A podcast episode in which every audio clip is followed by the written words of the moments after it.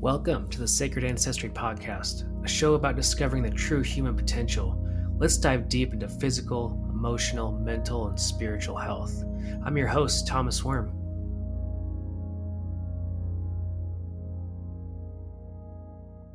The best thing about the breakthrough sessions is when my client's entire physiology changes. Their voice changes, even the way they talk about things is completely different than it was before the session. Their entire life is changed in front of my eyes. The spark they had as a child is back. And what's so beautiful is that they are the exact client I need right now. Because whatever they release, I release too. I learn so much about myself every session, and the client releases a seed that connects all the problems in their life. The client is realigned in their mind, body, and spirit. That's the breakthrough session. So go to mountainmindtricks.com and sign up for a discovery session so we can chat, learn more about each other, and see if you're a good fit for a breakthrough session. Go to mountainmindtricks.com. When you listen to the Sacred Ancestry podcast, you're supporting wildland firefighters and their mental health journey. So thank you, and I appreciate you. Please leave a review and subscribe to the podcast so I can become the best podcaster I can be. You can become a Patreon, which means donating $10 a month will get you two free rollers of essential oils or $50 a month, and that's one free coaching session per month. So I want you to subscribe and leave a review so I can become the best podcaster possible. Thank you, and I appreciate you. Hi, welcome to the show. I'm so excited for Cheryl Booth and Ray Zachary. They're co authors of the Cosmic Talk Show, amongst so many other things. And we're going to talk about just amazing uh, hypnotherapy, a new book they're working on, archangels, uh, quantum mechanics. There's so much in here. So I'm so excited to get this started. And Cheryl and Ray, can you introduce yourselves? And we'll start with Cheryl. Yes, hi, and, and thanks so much for having us on the show, Thomas. We really appreciate it. And uh, your website and resume are very impressive, and bless you for everything that you do too. And uh, we're honored to be guests here today. Um, I have been a psychic medium, a hypnotherapist, life coach, and um, mentor for others who want to increase their own intuitive abilities for more than 35 years, all told. And um, Ray and I met initially um, in a very interesting way that we can get into in a little bit, maybe after he introduces himself, but um, through a client of mine that there was a common thread that wound up connecting Ray and myself. And um, he's a huge blessing in my life. And I'll let him tell you a little bit about himself. Take it away, Ray. Well, okay. I was born and raised in North Texas and uh, got my college education in Austin at the University of Texas. Got a started out to be a doctor, and that didn't work out. Uh, ended up getting a master's degrees in mathematics and went to work at Boeing, and I spent 42 years in the defense, electronics, and aerospace industries uh, very technical background. Started out as a computer programmer and ended up as a software program manager.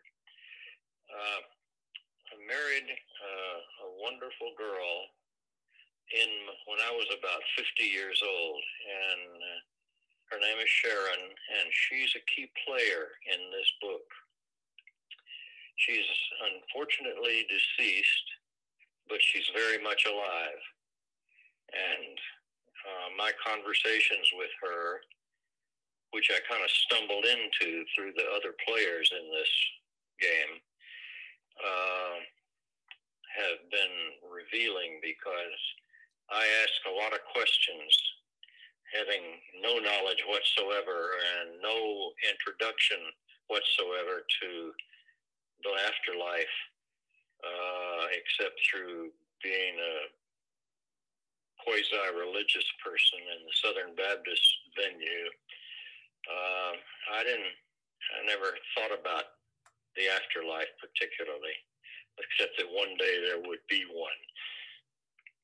So I asked a lot of questions because I'm technically backgrounded, and I expect I wanted to ask. A, one of the first questions I asked was, "How many dimensions are there in heaven?" Because I'm as a mathematician, I think in terms of how do you describe fourth dimension, fifth dimension, and so forth. And I got we got into that, and we got into it because other beings stepped into the picture to answer questions. People that are are not people, but beings that are identified in the book as archangels and ascended masters have revealed monumental amounts of information that have an impact on our and our beliefs and understandings of the past, the present, and the immediate future. So that's where I'm coming from. wow, that's amazing. Yeah, thank you so much for for being here. Thank you for being on the show. And I'm so excited to get into this because uh, it sounds like you know when we were talking before, it's kind of like Cheryl and, and Ray. You you two met kind of on this whimsical kind of thread, like you said, of of uh, you know you're working with a client. And could you just tell that story before we kind of move into some of the sure. uh, channelings yeah. that, that that went on with the book? Of course, yeah. I, I was uh, telling Thomas earlier before Ray joined us how we first connected um, I was doing a reading in the Sacramento, California area where I was living at the time, and I'm back living there now again uh, for the time being.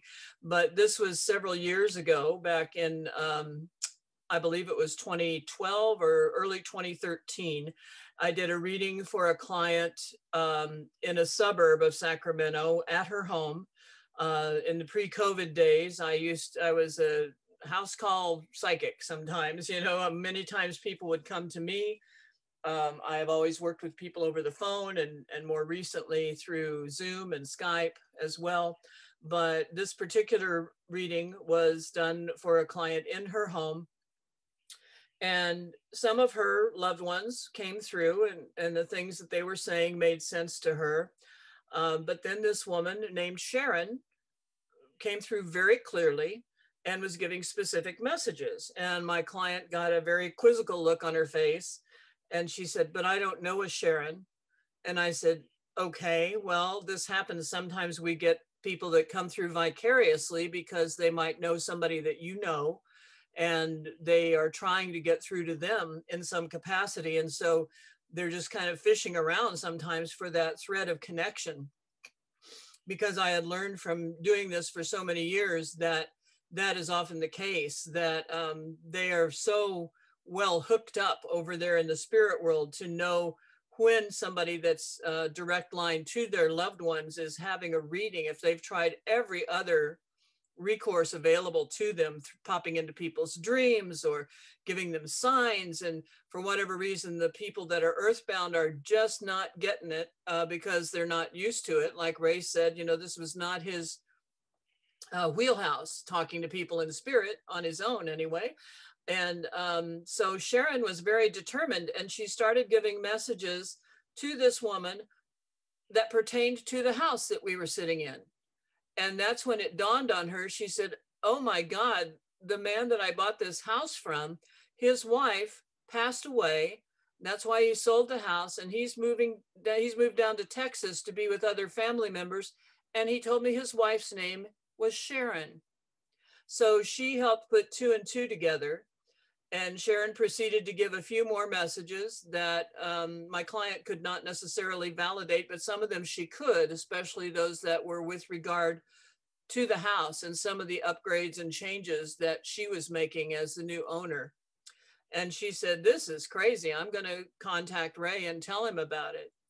And why don't you take it from there, Ray? When when uh, when she when Erin first reached uh, the client's name was Erin and Ray's wife Sharon.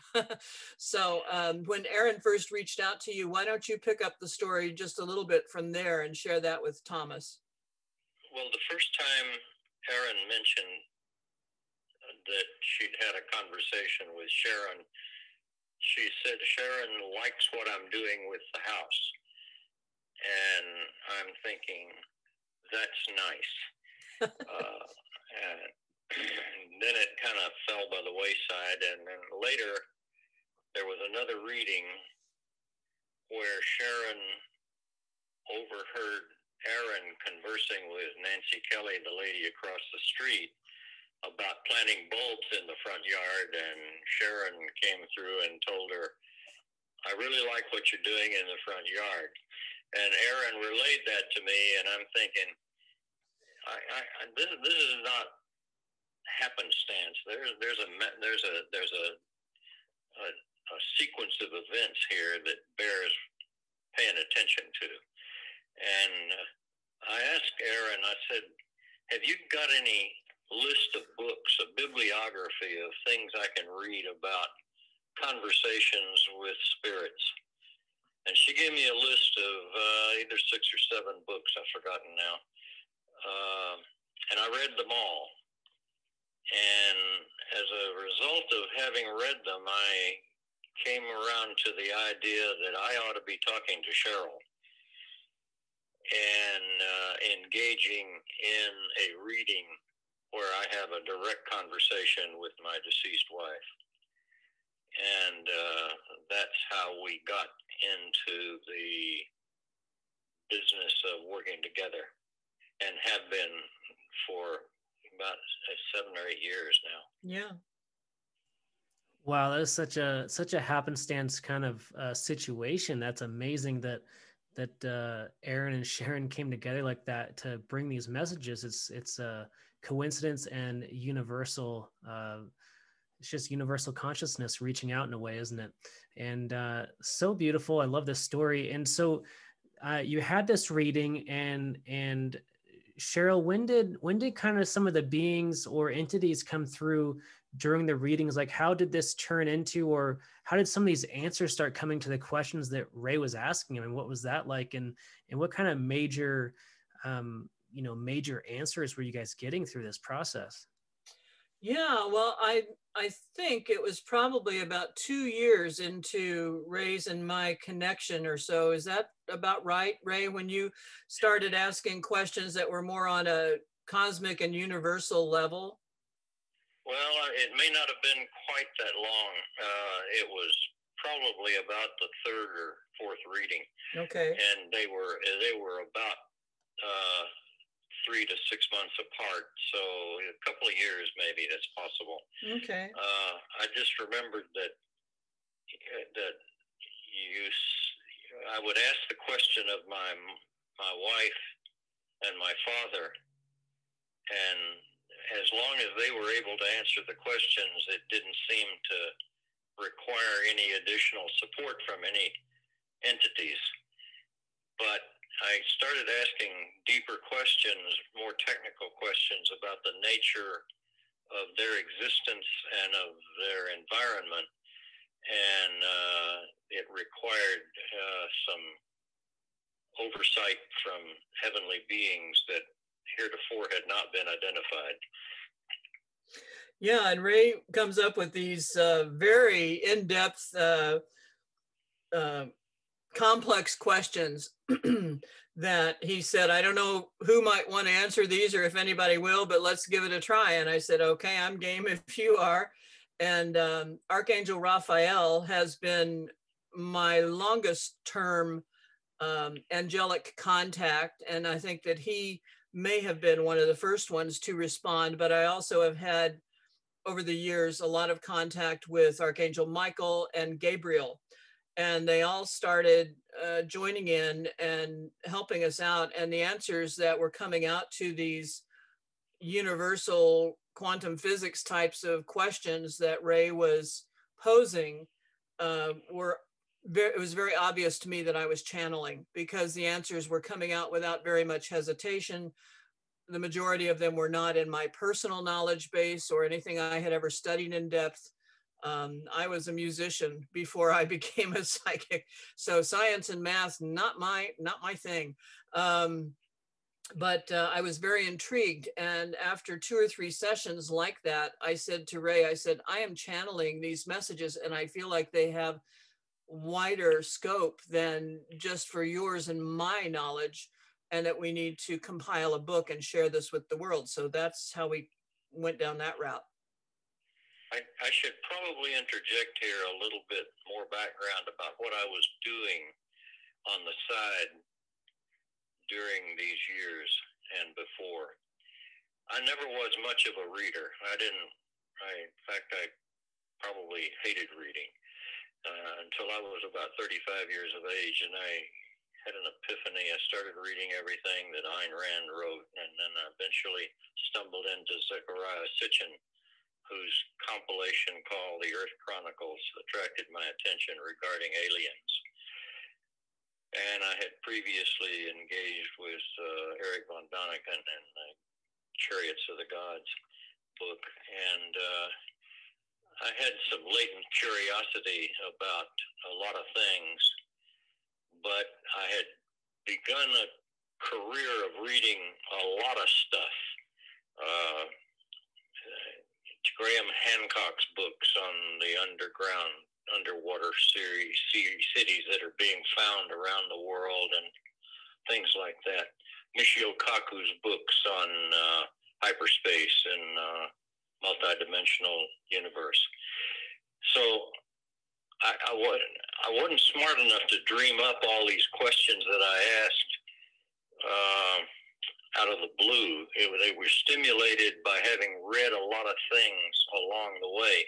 Plus, when I retired, I sort of was left with uh, time on my hands, and I started buying the great courses books on physics, the theory of everything, quantum mechanics, uh, logic, uh, advanced mathematics and stuff like that.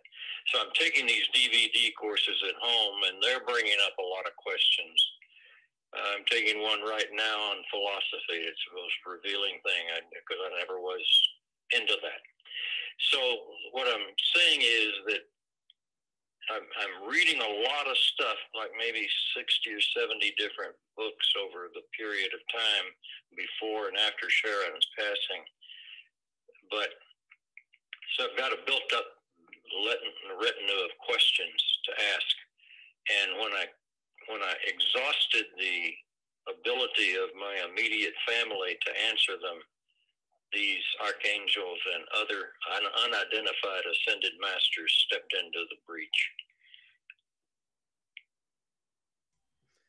Wow, I love this story, and and uh, this is so amazing. Like this thirst for knowledge, Ray was was uh, inside you. Like you're reading everything you get your hands on, and and I I feel like I've gone through that before. Of just like I got to read this and this and this, and it, it, it's such a beautiful time in our lives to read as much as we can in one subject. And and there's so many amazing, great people and theories that you're talking about. I mean, the Chariots of the Gods is a great text, along with Graham Hancock's work and and the underwater uh, you know pyramids and temples and all the stuff that's in uh, Southeast Asia around Japan. I mean, that is a serious question that archaeology just can't answer yet. Of who is that and when were those built? There's so much interesting information with Graham Hancock's work, and and the quantum mechanics and physics of Michio Kaku. This is this is huge questions, and I'm and I'm curious, Cheryl. Before we go any farther, could you just for people that haven't heard of archangels or not really heard of entities in the spirit realm like what is an archangel and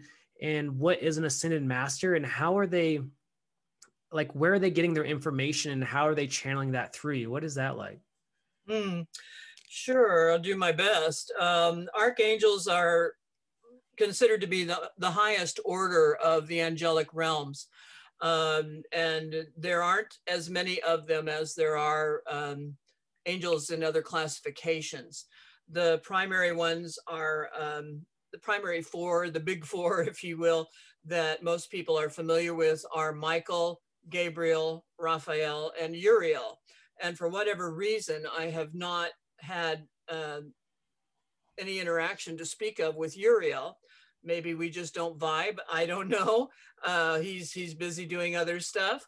Uh, Metatron is also an archangel, and the biblical uh, history on on him is that he originally was Enoch, who was a very holy man. Actually, was the son of Cain, who slew his brother Abel back in the Genesis story of the Bible but they uh, it was said of Enoch, and there is a book of Enoch in the in the Bible. Um, it was said of him that Enoch walked with God and he talked with God. And then there was just a one verse eventually, very short. It just says, "And one day Enoch was not." and basically what and there there has been a number of books written about enoch and there is a book actually called the book of enoch separate from the bible that was written by uh, i don't know the name of the person but it's, it's pretty easily accessible if somebody wanted to google it um, it's very intense information by and large but the story goes that when enoch uh, was taken or um, transported into the spirit realm and did not leave his physical body behind, much like Elijah in the chariot for those biblical scholars that may be listening, which I think was a spaceship, by the way. Um, anyway, um, Enoch, uh, once he got into the heavenly realms, evolved into Archangel Metatron. Um, Metatron is, uh, among other things, is sort of the patron angel of children. Um, he is the one that you may have seen depicted in some classic artwork uh, that has uh, multiple eyes in his wings that open and close. Uh, he is a watch guard and um, just an amazing being. Raphael, in my experience with him, uh, one of his specialties is um, working with healing and he has assisted me with clients uh, numerous times over the 35 years I've done this work, primarily with helping people to heal, sometimes interjecting suggestions to include in people's hypnotherapy if they decide to pursue that work with me. Um, he, I, I love, I love all of these guys dearly. Um, Michael is known as the warrior angel who battled Lucifer uh, before Lucifer's, uh, well, after Lucifer's fall from grace when he tried to re enter heaven. And um, Michael also has this sword of truth that is often depicted as being on fire. And so when I get clients that want information about lawsuits in particular that they're engaged in, I say you need to ask Michael to go into court with you with that sort of truth so that the truth be told. And um, he's he's beautiful in so many ways. They all are. Um, i had a client just a couple of weeks ago who was scared to pieces when we started her reading. She had two lawsuits coming up on the same day. She had been wrongly accused of something and another one was uh, was kind of a frivolous lawsuit as well and i told her to take michael i told her what he could do on her behalf and just to trust and, and try to let her fear go she texted me later that day she said i was I was acquitted on both counts.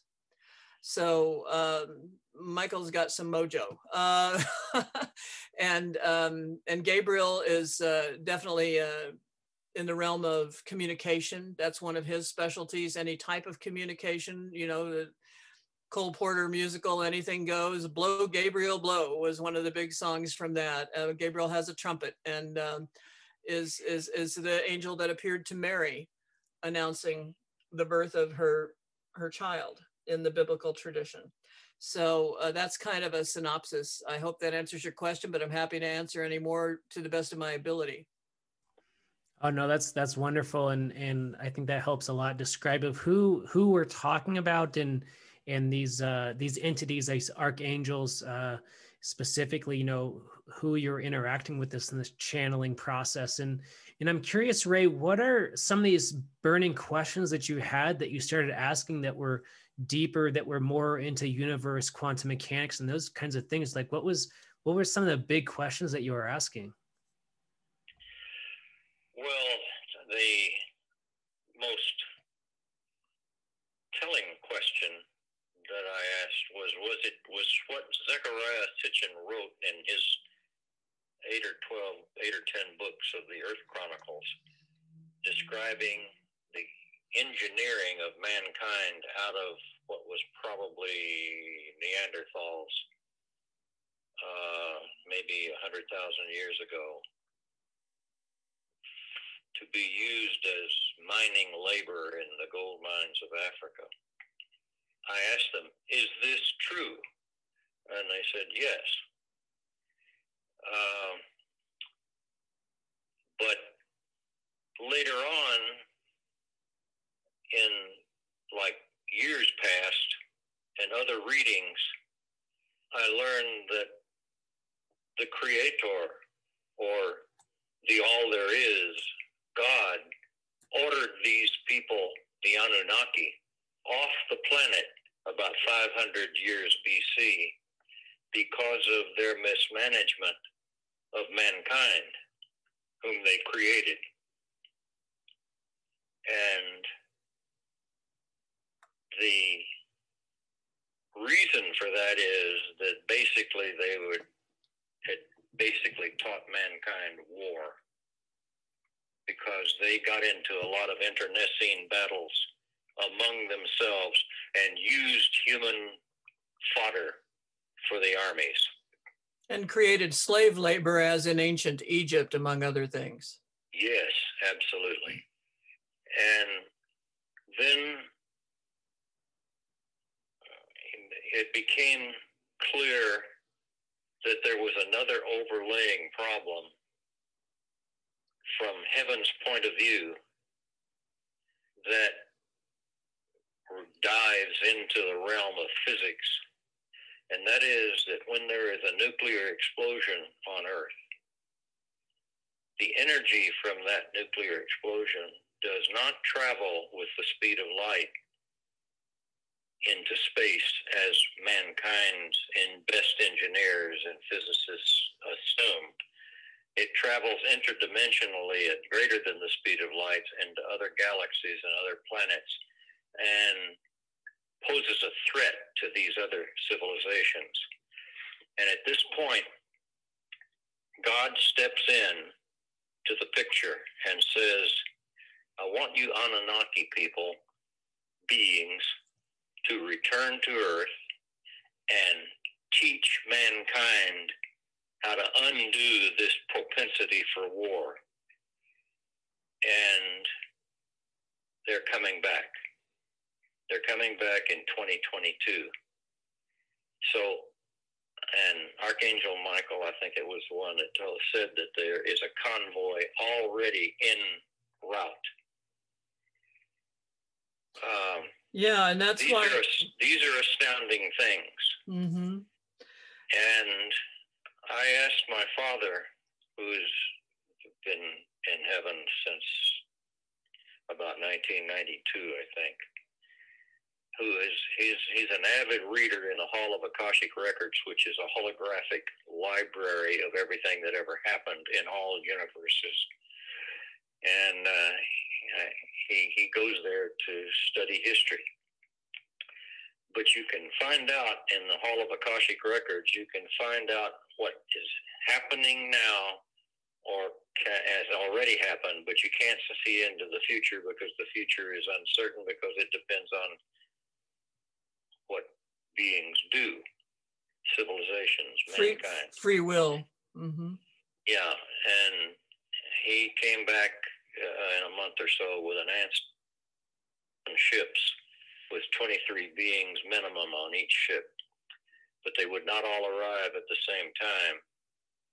They would come gradually because they didn't want to appear as an invasion force because they're coming in as counselors and teachers and persuaders to try to nudge us away from nuclear war and I asked a lot of questions about what happens if this doesn't work out.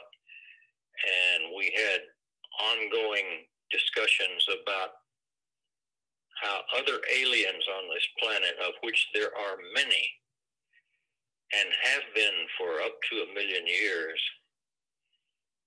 how many, uh, how, much, how much effort can they put forth to defusing nuclear warheads? And the answer is they can do a lot, but it's not a guarantee. So there's because there's jamming, anti-jamming software and all these warheads, and I know all of this because I've done worked in that area. Uh, so the, the the the redirection of humanity is at the top of the list of things coming up. And uh, mankind's propensity for internecine warfare among governments is uh, going to be brought under terribly thorough scrutiny. and correction. And that's about it. That's about all I know on that subject right now. that's a lot, right? Um, it was, uh, that's why there was some urgency, definitely, Thomas, to getting this book out now uh, with the anticipated arrival of the Anunnaki, the return of them next year.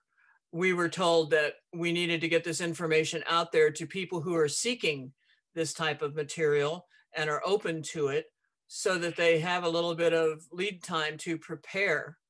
Um, and in the book, we also included the fact that uh, the angels said, you know, this time these alien uh, contacts will not be swept under the rug by governments. They're going to arrive. People with the advent of cell phones all over the world are going to be able to take pictures not only of the craft, the spacecraft, but also of the beings that emerge from it and it, it's going to be you know internationally recognized that they're here.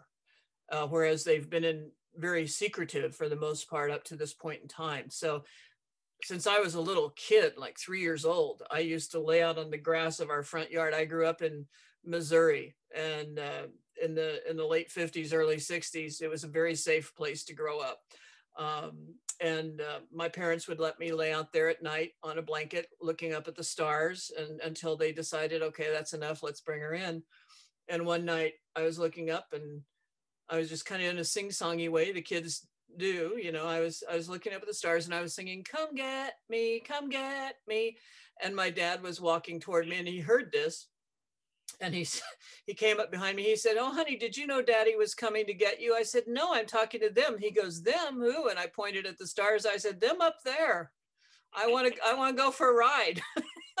and he he kind of looked at me like, "Okay, I got a lunatic kid. Okay, let's get you in bed and get you out out of the yard." So I have been open to this, and it's thrilling to me to kind of have it come full circle. Um, you know, 60 plus years after that initial openness and probably an openness that extended into past lives that I've had as well.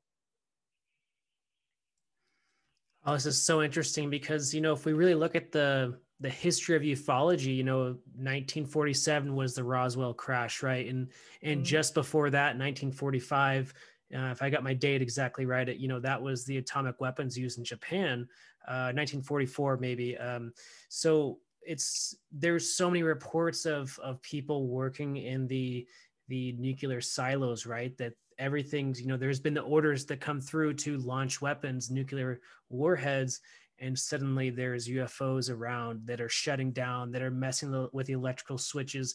There's not just one story but multiple stories. And there's the famous one in montana um, years and years ago. Um, and and what's so interesting is that all of this you know there's not a lot of mainstream coverage of this until more recently of of all the tic tac and all that stuff that trickle effect of what you guys are talking about is of of this really slow uh, drip drop feed of, of of disclosure i guess if you will. So that's really interesting that uh, this is you know what the guides are saying. This is what the archangels are talking about is is that anunnaki are coming back. And uh, i want to ask you know what are some other what are some other areas you were you were asking deeper into? Was there what was some quantum mechanics or physics or black holes dimension those kinds of things? Like what what else were you guys looking into? Well one of the first things that my wife told me when i asked her what she did in her spare time uh, she well one thing she does is she's part of a team that greets little children that die prematurely and uh, that sort of thing. She studied art under uh, Monet. She, my wife was a art a sculptress and did some charcoal etchings and that sort of thing, but she never seemed to be interested in floral stuff. But she took a course under Monet, as she reported to me. But she also took a ride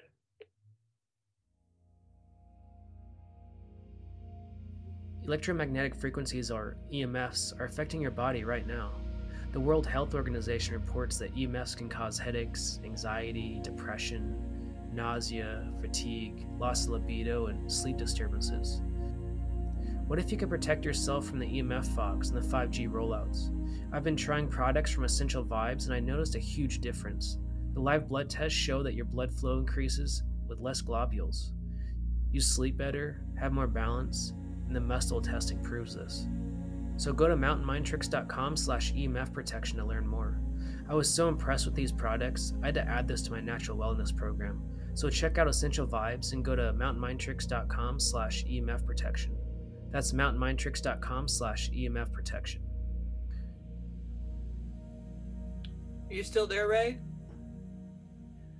I think we lost him. He'll call back. Um, I can kind of finish this until he does, just so that there's not dead air here. Um, she took a ride in a black hole and described it very much like um, um, I'm trying to text Ray here and let him know we lost him here. Uh, but she described it kind of like a, a major um,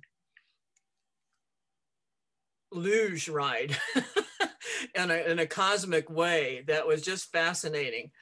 Uh, so, um, um, yeah, that, that was news to me that we could do things like that. And Ray, of course, was very intrigued. Um, by her experience and, and asked her more questions along those lines. Um, just while waiting for Ray to call back, I just want to mention that this man, I have such admiration for him. He is an octogenarian and he is one of the sharpest and um, brightest people you could ever hope to meet and have beautiful discussions with. He's also a very compassionate and kind human being. And um, I'm so grateful to have worked on this project with him. Here he comes back. Okay. Okay, we're back. Go right ahead. I, I just told him a little bit about the black hole ride that Sharon described, but why don't you do it in more yeah, detail? Well, I, for some reason, we got cut off here. I don't know. It's okay. My end or your, your Anyway, uh, she uh, I asked her some questions about the passage of time, or perception of the passage of time, and uh, things like that. And uh, she she described the vivid and spectacular colors that were visible to her. And uh, I said, I asked her if she had to have any special technical knowledge. She said, no, she's just along for the ride. That somebody else knew what they were doing.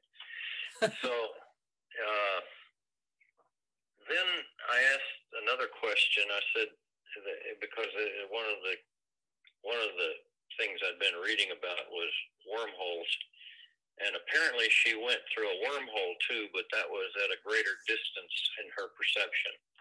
And I I asked I said, "Do you know what wormhole it was where?" And uh, she implied uh, that she was pretty sure it was at the center of the Milky Way. So uh, that was not just a little astounding. And uh, I, I, I think that, that, that having any perception at all about time and distance in her situation may not be transferable to mortal's intelligence and perception. But anyway, she did a she did a yeoman job of trying anyway. Mm-hmm. Uh, so that was that was one thing that was pretty spectacular in my opinion. Absolutely. Wow, this is this is so interesting and amazing because uh, you know specifically I would say how what year was this 2017 I think I had this uh, deep transcend uh, transcending kind of moment during meditation and I was blasted out of my body in this meditation. And um, I traveled to the center of the sun, to which turned into these, I call them light paths, but a luge, yeah, I could see that for sure because I was shot from this sun to the next sun to the next sun. I was just kind of traveling so fast from sun to sun to sun until I came to the center of the Milky Way, which happened to be the same exact thing. I traveled to the center of the Milky Way and went through this luge or this this really tunnel of light and that took me to like basically expanding my perspective to the next milky or to the next galaxy to more galaxies until i could see in this in this vision that i had was kind of the entire universe. It was like clusters of galaxies that were sparking like neurology. It was this really interesting time, but when you're you're you're uh, Sharon is talking about this, I can't help but but tell you guys about this because this is so striking, strikingly similar that wow, that really kind of like gives me chills because I did experience that. I've never heard anybody else talk about that. So like I really appreciate you and thank you for sharing that story. And and I'm curious on your reaction to that and also what are some more questions you guys were were going through? Yeah, well that's a that's a phenomenal experience there that you shared. Thank you for sharing that, Thomas. That's that's great. Um, there is such an interconnectivity uh, between dimensions. And one of my mentors was very fond of saying, science is coming to the rescue of spirituality. And I, I find that to be so true because, you know, they are continuing to find new planets and new galaxies and new black holes all the time now. So um, I'm envious of your experience. I'm going to meditate with that intention and see if I can have my own. so go ahead, Ray. I'm sorry to have no, jumped I was, on. I was just going to say that one of the uh, global views that most people have, and certainly I was one of them, was that you have this image of uh, clouds and harps and uh, peace and boring. and what I've found with a lot of questions is that uh, if you wanted to have that personal view of heaven, you could, but the infrastructure of heaven is highly uh, organized and managed and technically uh, astounding. For example, I asked uh, if you wanted to take a walk in the forest, do you have to dream up a forest or is there an infrastructure forest there or whatever? And uh, the answer is yes, both. You can have your own forest or you can take advantage of forests that other people have created that are still there. What do you when you walk in the forest, do you feel like there's something solid under your feet? Answer is yes. Uh, when you greet people, uh, do you hug them? You give them a hug? And uh, the answer was, yeah, you could, but your most of your communication is telepathic, and there's a sense of belonging when you have group groups getting together. And so uh, I said, well, what when you get together with a bunch of other spirits, what do you, what do you uh, what do you do? You don't drink cocktails and eat hors d'oeuvres, I'm pretty sure. And the answer is, well, you might do that once or twice until it real it realizes it's not going to give you a kick. Uh, and Cheryl recounts the story of her mother with the coffee. Why don't you tell him that? Oh yeah.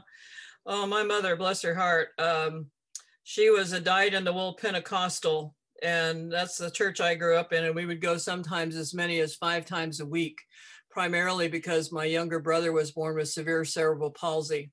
And when he turned up in our lives, he became my mother's reason for living. Um, and she wanted to do everything in her power to try and get him healed. And so we would go to these hands on healing meetings in the church. And he would look up at me. We had a tremendous telepathic communication between us. He only spoke about five or six words um, but we understood each other perfectly and just my soulmate. I, I try to tell my clients i say you know people think of soulmates as being a romantic partner. That is not always the case by any means. It can be a sibling it can be a friend somebody with whom you are so in sync that you don't have really any other uh, comparison basis with other people in your circle and Johnny was that for me. And so th- he was the subject, uh, as well as of my psychic evolution of my first book, which is called Johnny Angel is My Brother, A Psychic Medium's Journey. That's been out for um, about 16 years now, and I'm working on updating it currently. But um, anyway, I, I went around the bend. I pulled an Ellen DeGeneres there and went around the bend. Sorry about that. Ray, you were telling me oh, the coffee story. Okay, so my mom uh, was not thrilled to have a psychic kid um, from the age of two. I was, and I know this because my my folks told me. Uh, I was telling her stories about dreams that I had, and most of the time in the beginning they were about our family, pretty basic little kid stuff, but things that hadn't happened yet. And then they started having a funny way of coming true. Um, for example, we were looking for a new home, and I had this dream, and I told my mother, "We're going to move to a pink house with a fireplace." And she said, "Oh, honey, that's so cute. Little girls all love pink." I said, "No, I, you know, blue is my favorite color, but we're going to move to a pink house." And she thought, "Oh, ha ha ha," you know. Well, within I think a couple of months of that, my dad could not qualify for a lot of the houses that he'd been looking for. He was her senior by about 15 years, and um, he was getting close to retirement age already. And the one house that he qualified for in a suburb of Kansas City, Missouri, where I grew up, uh, we drove up over to it, and it was you know kind of far from the first home we had. And as we pulled in the driveway, he goes, Cheryl, what color is the house? And I said, It's pink. And I looked up at the top of the roof and I said, And it has a chimbley. and my mother's going, Oh my God, what is going on here? So um, then my dreams got bigger in scope as time went on. I saw the Six Day War between Egypt and Israel two weeks before it happened, told her about that. She said, Oh, honey, wars don't last six days. Two weeks later, there it was on TV. She snapped the TV off and said, I don't know where that's coming from, but I think it's the devil. You make it stop. And she was suffering from cancer at that point in time. And I didn't want to complicate her life anymore. But I said, I'm only 11. I'm not working with the devil. And um, anyway, from heaven, she and I now, from her perspective, being in heaven now for going on 50 years, um, we we're best buddies we get along like gangbusters and she helps me so much with readings and she has been one of my main sources as far as um, formerly you know in human form contact of telling me about heaven and its propensities. And she was a huge coffee drinker. And she told me one of the first things she did and, and she was the first one to tell me too this was through another medium. This was before i had a lot of this going on myself before i developed my own gifts. And um, she said, You know, I have a house over here. We can have houses if we want.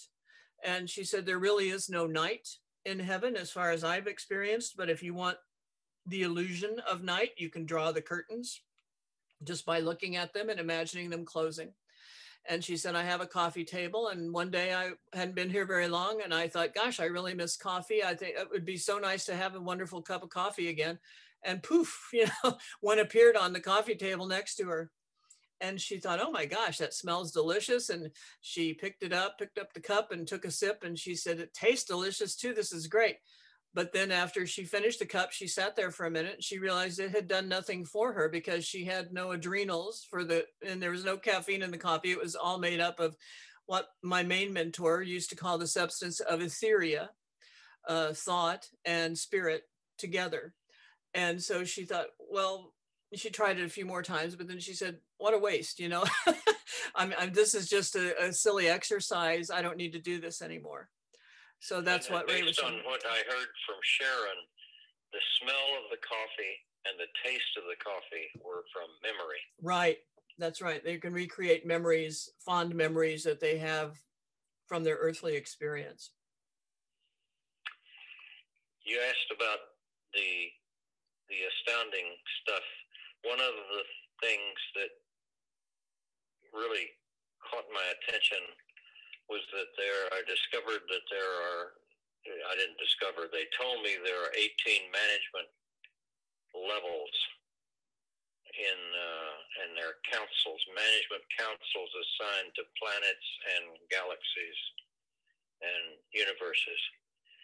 And they are we are under as many as three different management councils because of the one where we are in the universe, and the other two are based on the other other aliens that are here on this planet and are under their management councils.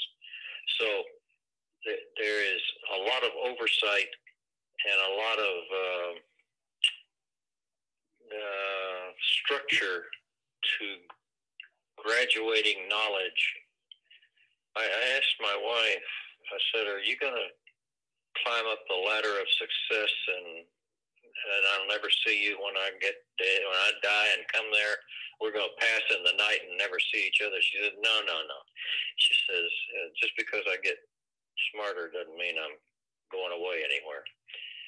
Because I asked, I said, Is this your final state of existence? Or do you know what your final state of existence is?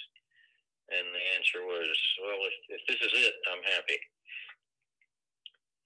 Uh, these of the of the dimensions, they told me uh, that prime numbers are very important. The number of dimensions for a consistent set of dimensions has to be a prime number. And the prime number 13 is what is germane to Earth with three dimensions and heaven with 10. Now there are four more dimensions, which would get you to 17, which is another prime number, but that's mostly the analytical area for further creation and so forth. So there's a there's a high degree of mathematical structure to everything that's discoverable about heaven. I asked the archangels, what dimension do you have mobility in. And it seems like they had a uh, mobility in four or five different dimensions. They can also appear before these management councils. And I, am not too sure what they do there, but they, there's management. So whatever. That's that's that's more than I know. Wow, these these prime numbers, I really want to ask you more about this because something that I've experienced through meditation is that uh, there's in to me there's this uh, sacred geometry that's kind of embedded in everything, and and to me the the prime numbers that you're talking about is is probably uh, alluding to this, or I'm curious on how any quantum mechanics you've studied or any questions you've asked through this process if sacred geometry ever did come up or you know sacred geometry and fractals specifically? Yeah well i'm I've, I've had a course in fractals and i've had a course in partial in partial in uh, partial fractions. And I'm not i can't claim that i remember a whole lot because um, this was back in the dark ages. But the the I asked the question, can you explain the importance of prime numbers? And when I ask a question like that, I am very often I get an answer that says in no uncertain terms, we don't know how to explain it to you so you will understand it. So just take it and keep it. And I asked about gravity. I said, Do you understand what gravity is? I said, I've taken this course on the theory of everything. I've taken four I've taken four different courses on quantum mechanics, and I can't claim that I'm any smarter after taking four courses on quantum mechanics than I was when I started. But it's borders on the metaphysical. And the question is, how does gravity play into this? And what is gravity? And the answer is, well, you don't really need to know what gravity is in order to know how to deal with it. And that, and that, I said, well, are you telling me that that you can't explain it to me? And they said, next question. Awesome, I love it. And and so we talked about Akashic records before, and and I'm curious, Cheryl, have you are you familiar with Michael Newton's work as far as you know lives between lives and kind of the way he explained it with so many clients was that they were kind of lined up like the DMV, like with a number of they would go up to the to the desk and say and pick their life. Really, they would pick what they would be reincarnated in. I'm curious if any of those kinds of things came up uh, through through your reading throughout the years of this life between lives and kind of reincarnation. Sure. Um, one of my favorite aspects of hypnotherapy that I practice is past life regression. And I always tell people the main reason to venture down that path is to help you understand more about your soul so that it can serve you better in this current lifetime, because this is the one in which we have the most power, of course. Yes, I have read Michael Newton. His books are wonderful. My favorite is his first one called Journey of Souls. Um, he his follow up was Destiny of Souls, and he's written many others, uh, notably about the life between lives. Um, I do believe that we have more say so in creating the life that we are about to embark upon with each iteration or reincarnation that the soul might choose to do. I don't feel that we are forced to come back here or possibly even to any other planet to have a subsequent life, but that if it is something that would serve the soul and you are willing to orchestrate the main bullet points, uh, if you will, that you want to experience in the upcoming life, there are guides and angels and other people that um, on that side that are going to play roles in your life. I always use the analogy that Shakespeare was a brilliant, he was definitely an evolved soul, whether he was one person or whether he was many that just went by the name of Shakespeare, as there is a controversy about. Um, very evolved being and uh, universal consciousness. And um, I think it is uh, Twelfth Night where the All the World's a Stage speech comes from. I believe that's the play. I may be wrong on that. A Shakespearean uh, fan might might call in and say nope she missed on that one. But anyway uh, famous speech that everybody is familiar with that essentially distills down to all the world's a stage and all the people merely players. And i really do feel like some people say okay you want to learn that lesson? You want to learn to overcome adversity? So you're going to need a villain in your play of your life. So I I love you enough. I volunteer to be that villain or to be an abuser in some way to help you get that lesson that you want to get so that you can stand up for yourself. I will be uh, another one might say I will be your stalwart companion or your soulmate. I will be your best friend. Um, I definitely believe we have so much more say so and it's like all the fine print in the life contract that you set up for yourself kind of disappears once you arrive on the earth but uh, little kids especially have major uh, waves of deja vu. And i think part of that is there there's a recognition on some level. I know that was my case in grade school when i would finish other people's sentences at school both my classmates and my teachers and it was they found it quite annoying but i couldn't help myself sometimes. I felt like i'd been there before and i knew exactly what they were going to say and i would say it in tandem with them and they would look at me like I was a freak, and I guess I was.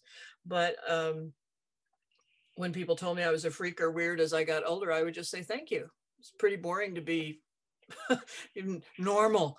So um, anyway, I yeah, I believe we can orchestrate that. I do believe there is life between lives. Um, I just want to mention that in our book Cosmic Talk Show, Ray and I compiled a very extensive bibliography of a lot of the books that he has mentioned here today, as well as many of the uh, spiritual and metaphysical ones that I have read, so that people have a reference base. Uh, we also have a list of films and television shows that we think um, some people might find very interesting if they have not um, looked into those, you know, for their own edification, entertainment, edutainment, however you want to look at it. Um, that is part of our book. And um, we we just want to be considered messengers who are presenting this information for those who are thirsty or hungry for it. We're not trying to convert anybody to our way of belief. Um, we're just sharing. Yeah, I love this. I love this. What we believe is uh, being molded in real time because we have been uh, allowed or honored to be exposed to a lot of information that is just be well beyond anything we could have imagined. Yeah. I, I, I hardly think that five years ago I was smart enough to ask the questions that came out of my mouth. Well, I certainly didn't have a conscious knowledge of the answers that came out of mine. Um, I, I, had done channeling many years before. You had asked earlier, Thomas, and I just briefly wanted to touch upon it. You had asked about um, uh, ascended masters and evolved beings. And I used to channel a group of those, um, gosh, over 20 years ago called the Brotherhood of Light. And I would do that sitting at the computer with my eyes closed, and they would dictate things. And when I opened my eyes, I was always astounded. There were very few typos. Um, but the Brotherhood of Light, you can look them up, you can Google them. Uh, they are comprised of beings such as Jesus, um, Saint Germain, who had many iterations. It is said he was Jesus' earthly father, Joseph, the carpenter, um, as well as um, Saint Francis of Assisi, just among some of his iterations. And um, I believe for those who are Esther Hicks and Abraham fans, uh, which I am, I have been ever since I first found them around 1995, uh, before way before they signed with Hay House and became best-selling authors. Um, I put their teachings right up there in the top five that I have ever found in 50 years of studying metaphysics.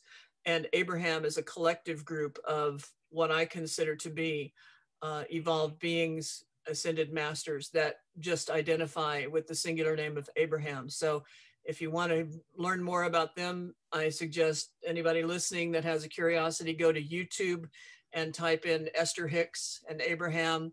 All kinds of amazing videos will come up of seminars that they have conducted over the years where people go in the hope that they're going to be able to pose a question to Abraham. And there's marvelous stuff in their teaching and it also is infused with a good deal of humor. It is not dry boring stuff at all. Yeah i love it. I love it and and so earlier if there were any astounding things that we learned and uh, I, I have to tell you a couple more. One more is that the importance of god's granting free will to all sentient beings plays such a dominant role in the history of existence that it's hard to imagine uh, what that dominance is. But I have heard all my life people say things like, God wouldn't let that happen. Why does God let people suffer? Why does God let this war go on? And things like that.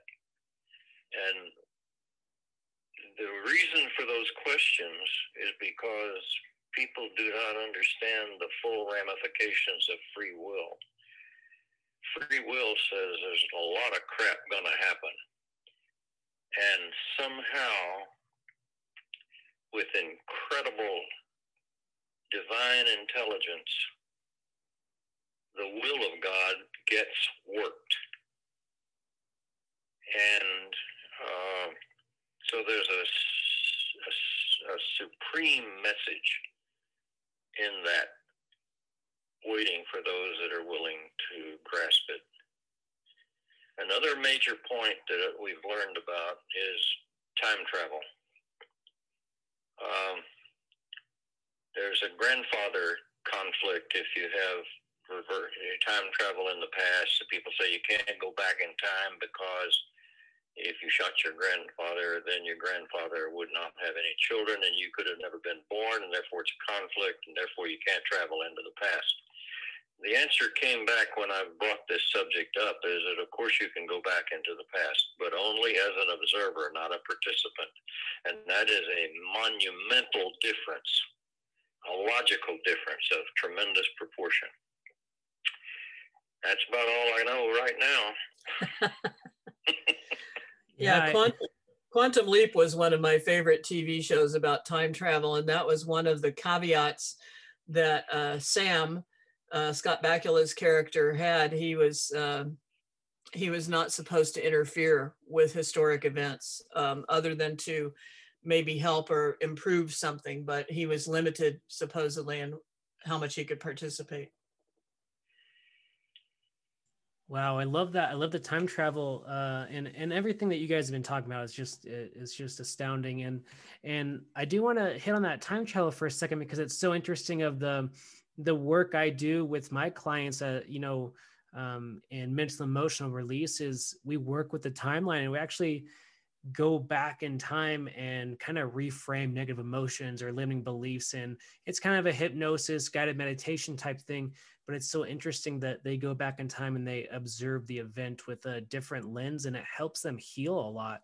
So it's so interesting this this idea of going back in time as an observer because that's that's something that's really close to me. That's that's so beautiful. And and i want to go back to this um i do want to hit on the anunnaki coming back in 2022 and and correct me if i'm wrong it's it's a it's not about invasion it's not about um negativity. It's about raising our vibration and helping us overcome this really uh, hard time that we're in. And and maybe it's like this uh, awakening or um, you know i guess there's like kind of that new age way of talking about the the next enlightenment if you will or or kind of this mass consciousness uh, change right? Is that is that resonate with what you guys have been told by from the guides? Yes. Uh, difficulty is going to be the and this, is a monumental problem is that the world's governments uh, have a vested interest in the military industrial complex because military power is perceived to be the uh, the guardian of peace. Uh, in other words, you make it so bad for the other guy that he just wouldn't dream of attacking you. And we've had various leaders that espouse that logic, and that logic worked for us during the Cold War uh, because neither we nor the Russians actually wanted to destroy the planet. But uh, I've asked this question of the archangels: is that now we've got a religious group on the planet that wouldn't mind if you destroyed the planet because they're only got these 72 virgins in heaven waiting for them. and uh, so, uh, and the archangels acknowledged that that was a fractional group that uh, uh, were out of control, so to speak. So that's part of what has to be addressed is the not caring if you destroy the planet business. So it's a big job for the Anunnaki. Yeah, and, and it's it's kind of one of the things that uh, one of the things that the archangel suggested is is that the the massive population, and they talk they talk at length on, on occasion about mass consciousness, because I, I this this whole business of mass consciousness came up because they suggested that we're on the verge of learning how to deal with the fourth dimension. And and I said, well, how's that going to work? Because the technology that we are stuck with is three dimensional technology. We build three dimensional instrumentation for three dimensional measurements in a three dimensional universe. And uh, we're not even too sure that all the particles that come from nuclear fission actually reside in the third dimension, maybe only for picoseconds. And then they go into some other space. And they said, yeah, that's right. So, so I said, how are we going to do, how are we going to develop instrumentation to deal with the fourth dimension when we can hardly even visualize it? We can't draw a picture of it on a plane, on a piece of paper with pencil. And uh, they said, well, it's going to have to come from a mass consciousness. I said, mass consciousness is the exact opposite polar zone from tight knit technical team needed for a three dimension for working the three dimensions. They said, yeah, it's a problem, but they didn't give me an answer. well, it's a, a, lot of it. I think is about um, consciously evolving for those beings who are willing to to actually operating rising above that one more notch uh, to operating in the fifth dimension um, the dawning of the age of aquarius uh, all of that. Um, it's it's about I think being still grounded here physically in the third dimension, but on a consciousness level, those who wish to operate at that fifth dimensional plane are going to start being able to do that more easily. And what I was just going to add to what Ray was saying about the Anunnaki a, a little bit ago was it's it was presented to us as definitely a win-win situation. They are coming here to help us, but they are coming here at the dispensation of the creator of all that is, of what I'm very comfortable calling God, um, to make a course correction of their own. It's kind of a karmic balancing. So they're getting uh, that out of it as well as helping us. So it's it is definitely uh, in my mind a win-win event that's coming up. By the way, one interesting side note is a question that I asked is how many aliens are there on this planet that live here normally that we don't see because they're either shapeshifters or they are invisible or they're something that we don't recognize as aliens? How many of them are in governments on this planet? And the answer was at about a thousand. Now, what are they doing? I, I asked, I said, what are they doing? Well, they're nudging. And at one time, uh, I read this book by uh, Natalie Sudman called "The Application of Impossible Things." She was a she's a, it's in the bibliography. She was a prog- program manager in uh, Iraq, and she got blown apart in a IUD in her in the vehicle and she and spent she spent some time in heaven in a near death experience until they pieced her back together. But she said one of the things she discovered in heaven was that nobody compels you to do anything. They nudge you, they suggest, they persuade, they invite, but it's you, you don't lose your identity. And uh, I think that's really important in trying to understand why there's not a lot of intervention.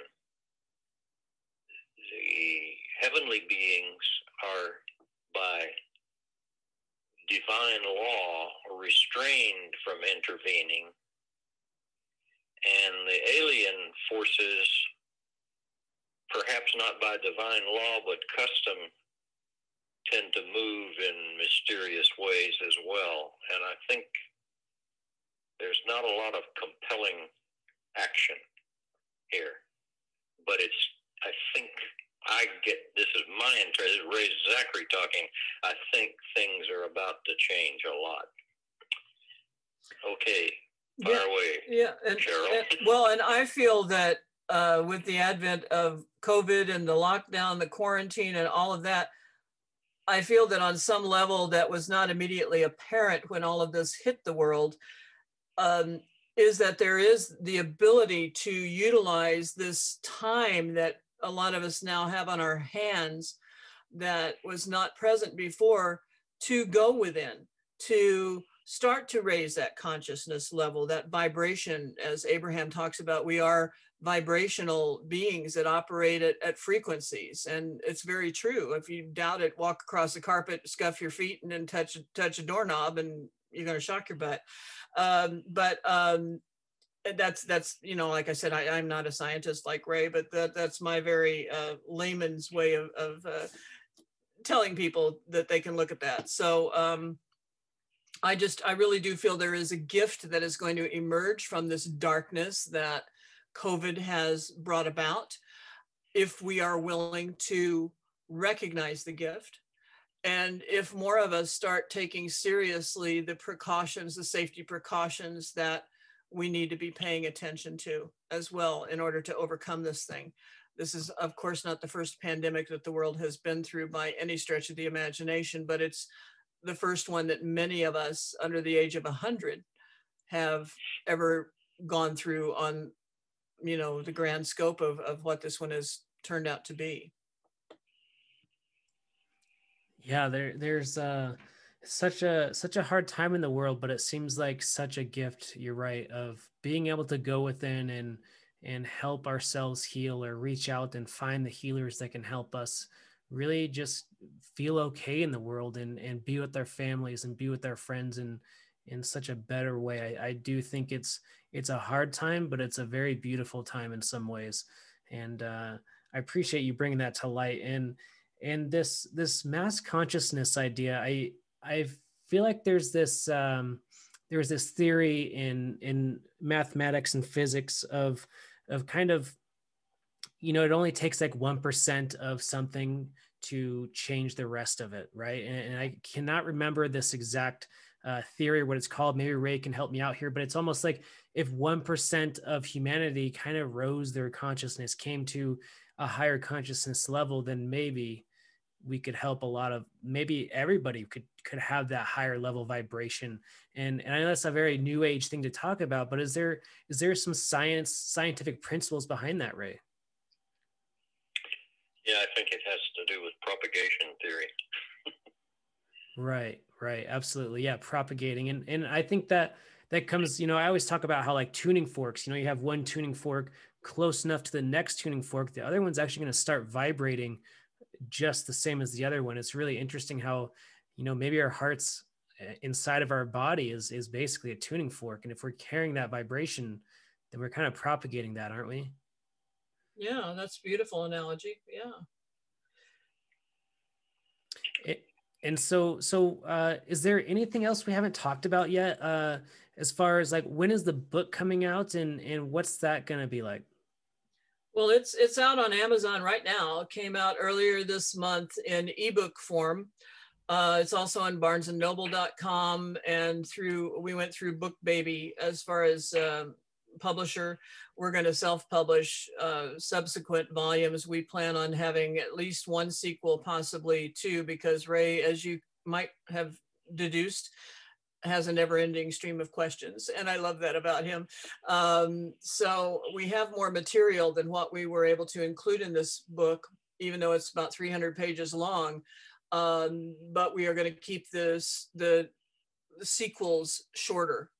Um, it will be available in paperback form on Amazon um, day after Valentine's Day, February 15th. Oh, that's amazing! I can't wait to to read your book because, uh, as you can tell, I have so many questions about this this uh, this realm that you guys are working with. You know, the uh, it's I guess it's so interesting because just like you, Cheryl, I've been open since I was a little kid, and I've had so many experiences throughout life. I've had my own near death experiences, my own meditation kind of moments, and and all of the things that I've studied in life and all the things I've gone through have just pointed to that there's so much more to our reality than just the physical body, just the mechanical, uh, you know, gears that are turning. And and there's so much more out there. There's so much more going on in in the humanity of what we are and what how we experience the universe, right? Absolutely, absolutely and the timeline therapy that you mentioned that you have done with clients i've done some of that and it's very valuable work and again just bless you for everything you do for the planet and for her inhabitants thomas. Oh thank you so much and and where can people get a hold of you find you uh, for you or ray? Well, um, we have we created an email uh, for this book. It's just cosmic talk show at gmail.com that's an easy way to do it uh, because it'll stand out for you related to the book. I currently don't have a website, but I do have a blog, and it's um, Cheryl Booth, C H E R Y L B O O T H dot com. Uh, I'm sorry, dot WordPress dot com. I used to have a website and it was CherylBooth.com. I took that down a few years ago because I was contending with a number of health issues and I needed to cut back. But I am back to doing readings and my other spiritual work on a part-time basis. So CherylBooth.wordpress.com will get people to some testimonials, descriptions of my work, um, contact information.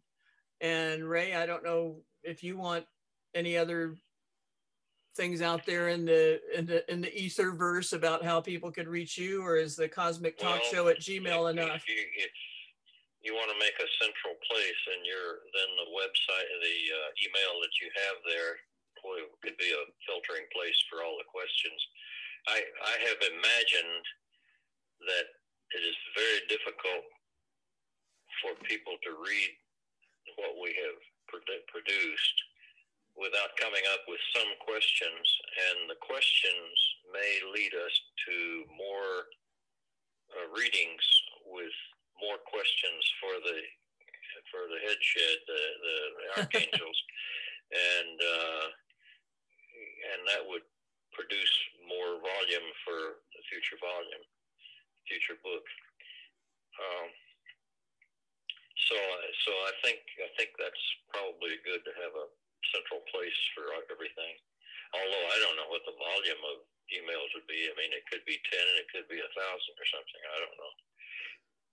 All right. Yeah. Th- thank you. thank you so much for for uh, sharing your information sharing all your knowledge and everything that you've uh, you know come to throughout this process. And I'm curious.